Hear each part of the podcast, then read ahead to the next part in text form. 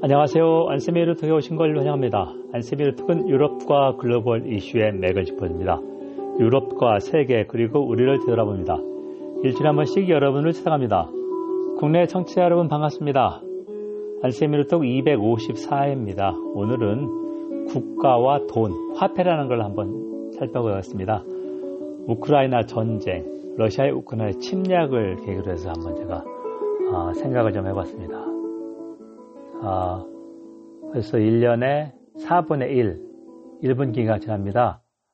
어, 국내 유로톡 애청자분들께서도 어, 봄을 잘 즐기시기 바라고요. 저는 아내와 함께 어, 금토 목포를 좀 구경했습니다. 목포에 해상 케이블카 있죠. 어, 강력 추천합니다. 강추합니다. 그리고 시장에 가서 갈치 속젓도 샀고요. 어, 가서 시원한 어, 바닷바람 좀 쐬고 왔습니다. 먼저 주요 뉴스입니다.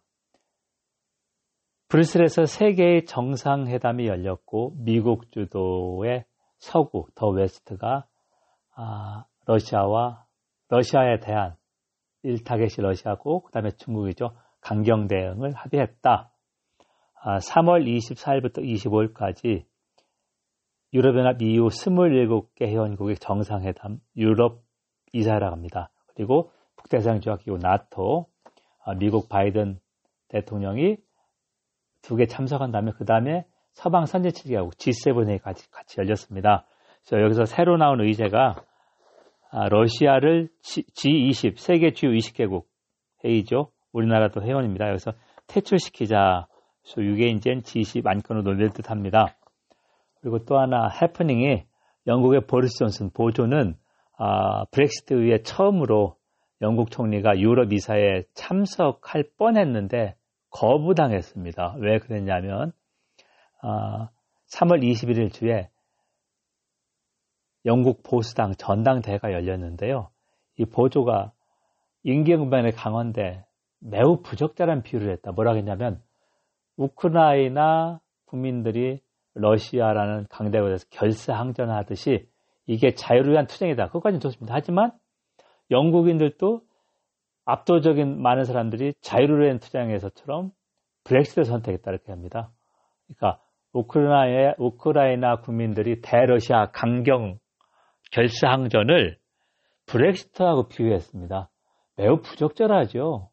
어, 전쟁, 침략을 당한 국민들이 결사항전하는 거하고 브렉시트하고는 차원이 다르지 않습니까? 상당히 그래서 원래 참석하려고 하다가 EU에서 안, 안 되겠다 해서 비트로로 왔습니다. 계속 해프닝이죠. 두 번째, 우크라이나 전쟁 때문에 어, agriflation, 그러니까 농산물 인플레이션이 심각한데요.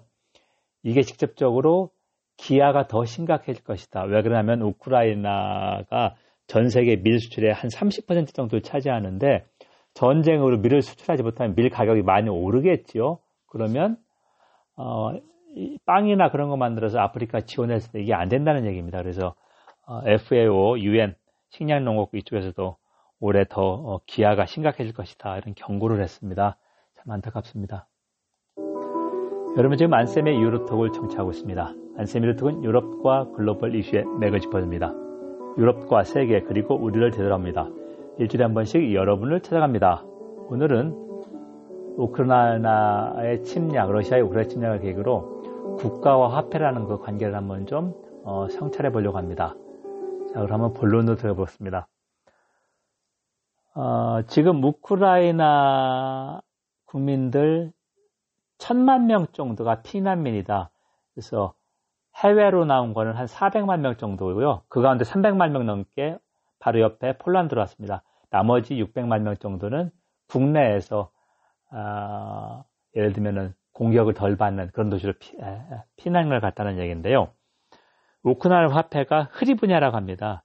HRYBNIA. 근데 이게 환전이 되겠냐는 거죠. 그래서 유럽이나 EU 차원에서 논의를 하는데요. 환전을 해주는데 이게 공짜가 아니라 회원국이 어, 회원국 중앙은행이 우크라이나 돈 흐리 분야를 받은 다음에 우크라이나 중앙은행에 요거를 어, 정산을 해야 되는데 중앙은행이 정산을 해주죠 못하겠죠. 최소한 몇 년간. 그러니까 이 보상 체제가 마련되어 있느라 그게 쉽지 않다. 그렇다면 현재 우크라이나의 돈 흐리 분야는 어떠냐? 전쟁이 나자 2월 24일이죠. 애완 거래가 중단됐습니다. 공식 환율을 전쟁 전 수준으로 동결했는데 어, 전쟁이 나고 우크라이나 경제가 망가졌기 때문에 이 공식 환율보다 훨씬 더 많이 화폐 가치가 내려갔겠죠. 그래서 한번 비교를 해보면 2022년 2월 23일 전쟁 나기 전에 공식 환율은 1 흐리분야에 33.83유로였었고요. 폴란드 화폐가 주어티인데요. 주어티인데요. 전쟁이 일어나기 전 1주어티에 7 흐리분야. 그런데 피난민들이 현금을 많이 가지고 왔는데 1 주어티에 20 흐리를 받는다. 그러니까 한 3배 정도 가치가 내려갔죠. 유럽 중앙은행 20의 라가르드 아, 회원국하고 집행위원회하고 논의 중이지만 이것은 아, 손실 보장을 회원국이 해줘야 22도 나설 수 있다 이렇게 얘기를 하고 있습니다. 자 그러면 27개 EU 회원국에서 아, 피난 피난민들을 도와주기 위해서 그러나 피난민들 현금을 가지고 도와주기 위해서 어느 정도가 필요하냐? 최소 10억에서 30억 유로가 피, 어, 필요하다고 봅니다. 피라민 한 명당 300유로 정도, 그러니까 36만 원 정도 환전을 해준다고 치면 30억 유로는 우리나라 돈으로 3조 6천억 여 원 정도입니다. 그걸 회원국들 나눠서 분담해야 된다는 이야기고요.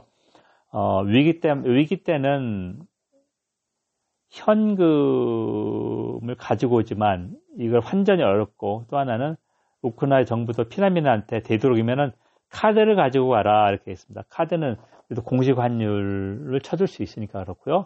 또 하나 발트 삼국하고 폴란드 쪽에서도 피난민들이 많이 들어오고 또 인근 주민들도 두려움을 느껴서 전쟁 발바로 한 일주일 정도는 현금 유통이 평상시보다 한 10%포인트 이상 증가했습니다. 그러다가 이제 어, 평상시 거래로 줄어들었습니다.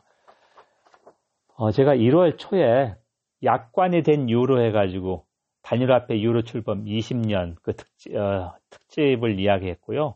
유로가 생존했고 어, 달러에 이어 어, 2대 기축통화라고 얘기를 했는데요.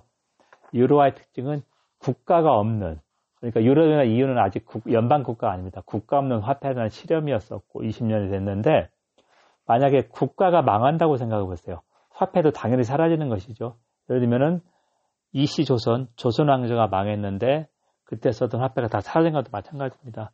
그만큼 저는 이번 아, 러시아 우크라이나 침략을 보면서 우크라이나 시민들의 결상전, 어, 그리고 자유의 소중함을 느끼, 면서도또 하나는 어, 국가의 상징인 화폐의 중요성, 화폐가 얼마나 정체성에 중요한가, 그걸 좀 다시금 생각하게 됐습니다. 여러분 지금까지 안쌤의 유로톡을 청취했습니다. 안쌤의 유로톡은 유럽과 글로벌 이슈의 맥을 짚어줍니다. 유럽과 세계 그리고 우리를 되돌아봅니다. 일주일에 한 번씩 여러분을 찾아갑니다. 오늘은 254회 아, 벌써 어, 황소 어, 검은 호랑이해 4분의 1이 지났는데요. 국가와 화폐, 우크라이나 전쟁을 계기로 해서 국가 없는 화폐는 유로밖에 없고 전쟁이 발발하면 화폐라는 게 거의 무용지물이 된다. 어, 한번 좀 심층 분석했습니다. 동청해 주셔서 감사합니다. 다음 주에 뵙겠습니다. 감사합니다.